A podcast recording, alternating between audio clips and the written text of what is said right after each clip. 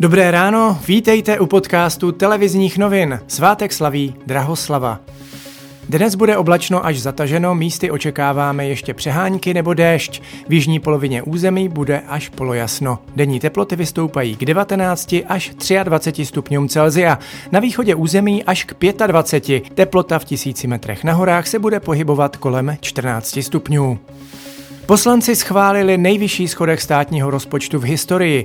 Vládu při hlasování ve sněmovně podrželi podle očekávání komunisté. Stát tak bude letos hospodařit s půl bilionovým schodkem. Před počátkem pandemie činil schodek státního rozpočtu 40 miliard korun. Sněmovna dnes bude mimořádně jednat o situaci na Karvinsku. V regionu stále platí přísnější opatření proti šíření koronaviru. Paradoxně zcela jiná situace panuje v sousední Ostravě, kam spousta lidí dojíždí za prací nebo na nákupy. Za úterní tragickou srážkou dvou vlaků na Karlovarsku může podle prvních výsledků vyšetřování chyba jednoho ze strojvůdců. Podle drážní inspekce vyrazil na trať přímo proti vlaku, se kterým se měl minout na nádraží. Liberečtí kriminalisté rozplétají tragédii, která se stará v pondělí na koupališti v Českém Dubu.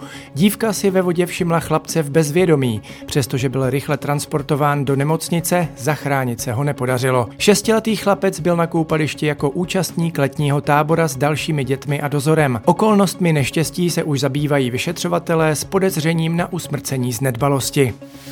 Plánovaný osmiproudý úsek dálnice v Jesenici u Prahy, který propojí Pražský okruh s dálnicí D3, vyvolal nevoli u místních obyvatel. Více dodává starosta Jesenice Pavel Smutný. My zásadně nesouhlasíme s napojením dálnice D3 tady u nás u Jesenice, protože nám to sem přivede další dopravu a už v této eh, chvíli je to doprava, která je poměrně neúnosná, ať už hlukově, tak i dopravně. Letošní červen byl podle meteorologů nejdeštivějším od roku 1961. Nejvíce srážek spadlo na Pardubicku a to skoro dvojnásobek dlouhodobého průměru. Rusko a Čína na zasedání Rady bezpečnosti OSN vetovali prodloužení humanitární pomoci pro Sýrii. Na dodávkách potravin a léků jsou přitom závislé miliony Syřanů. Obyvatelé Hongkongu čelí dalším restrikcím ze strany Číny. Tamní vláda zakázala na školách píseň Sláva Hongkongu. Ta se loni stala neoficiální hymnou pro demokratického hnutí. Ve městě začal také fungovat čínský úřad, který dbá na dodržování nového bezpečnostního zákona.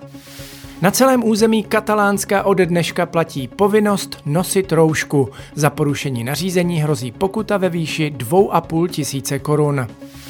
Fortuna Liga pomalu končí. Skupina o titul včera odehrála poslední zápasy, z nichž nejsledovanější bylo derby pražských S. Skončilo bezgólovou remízou. Mistrem ligy je Slávia.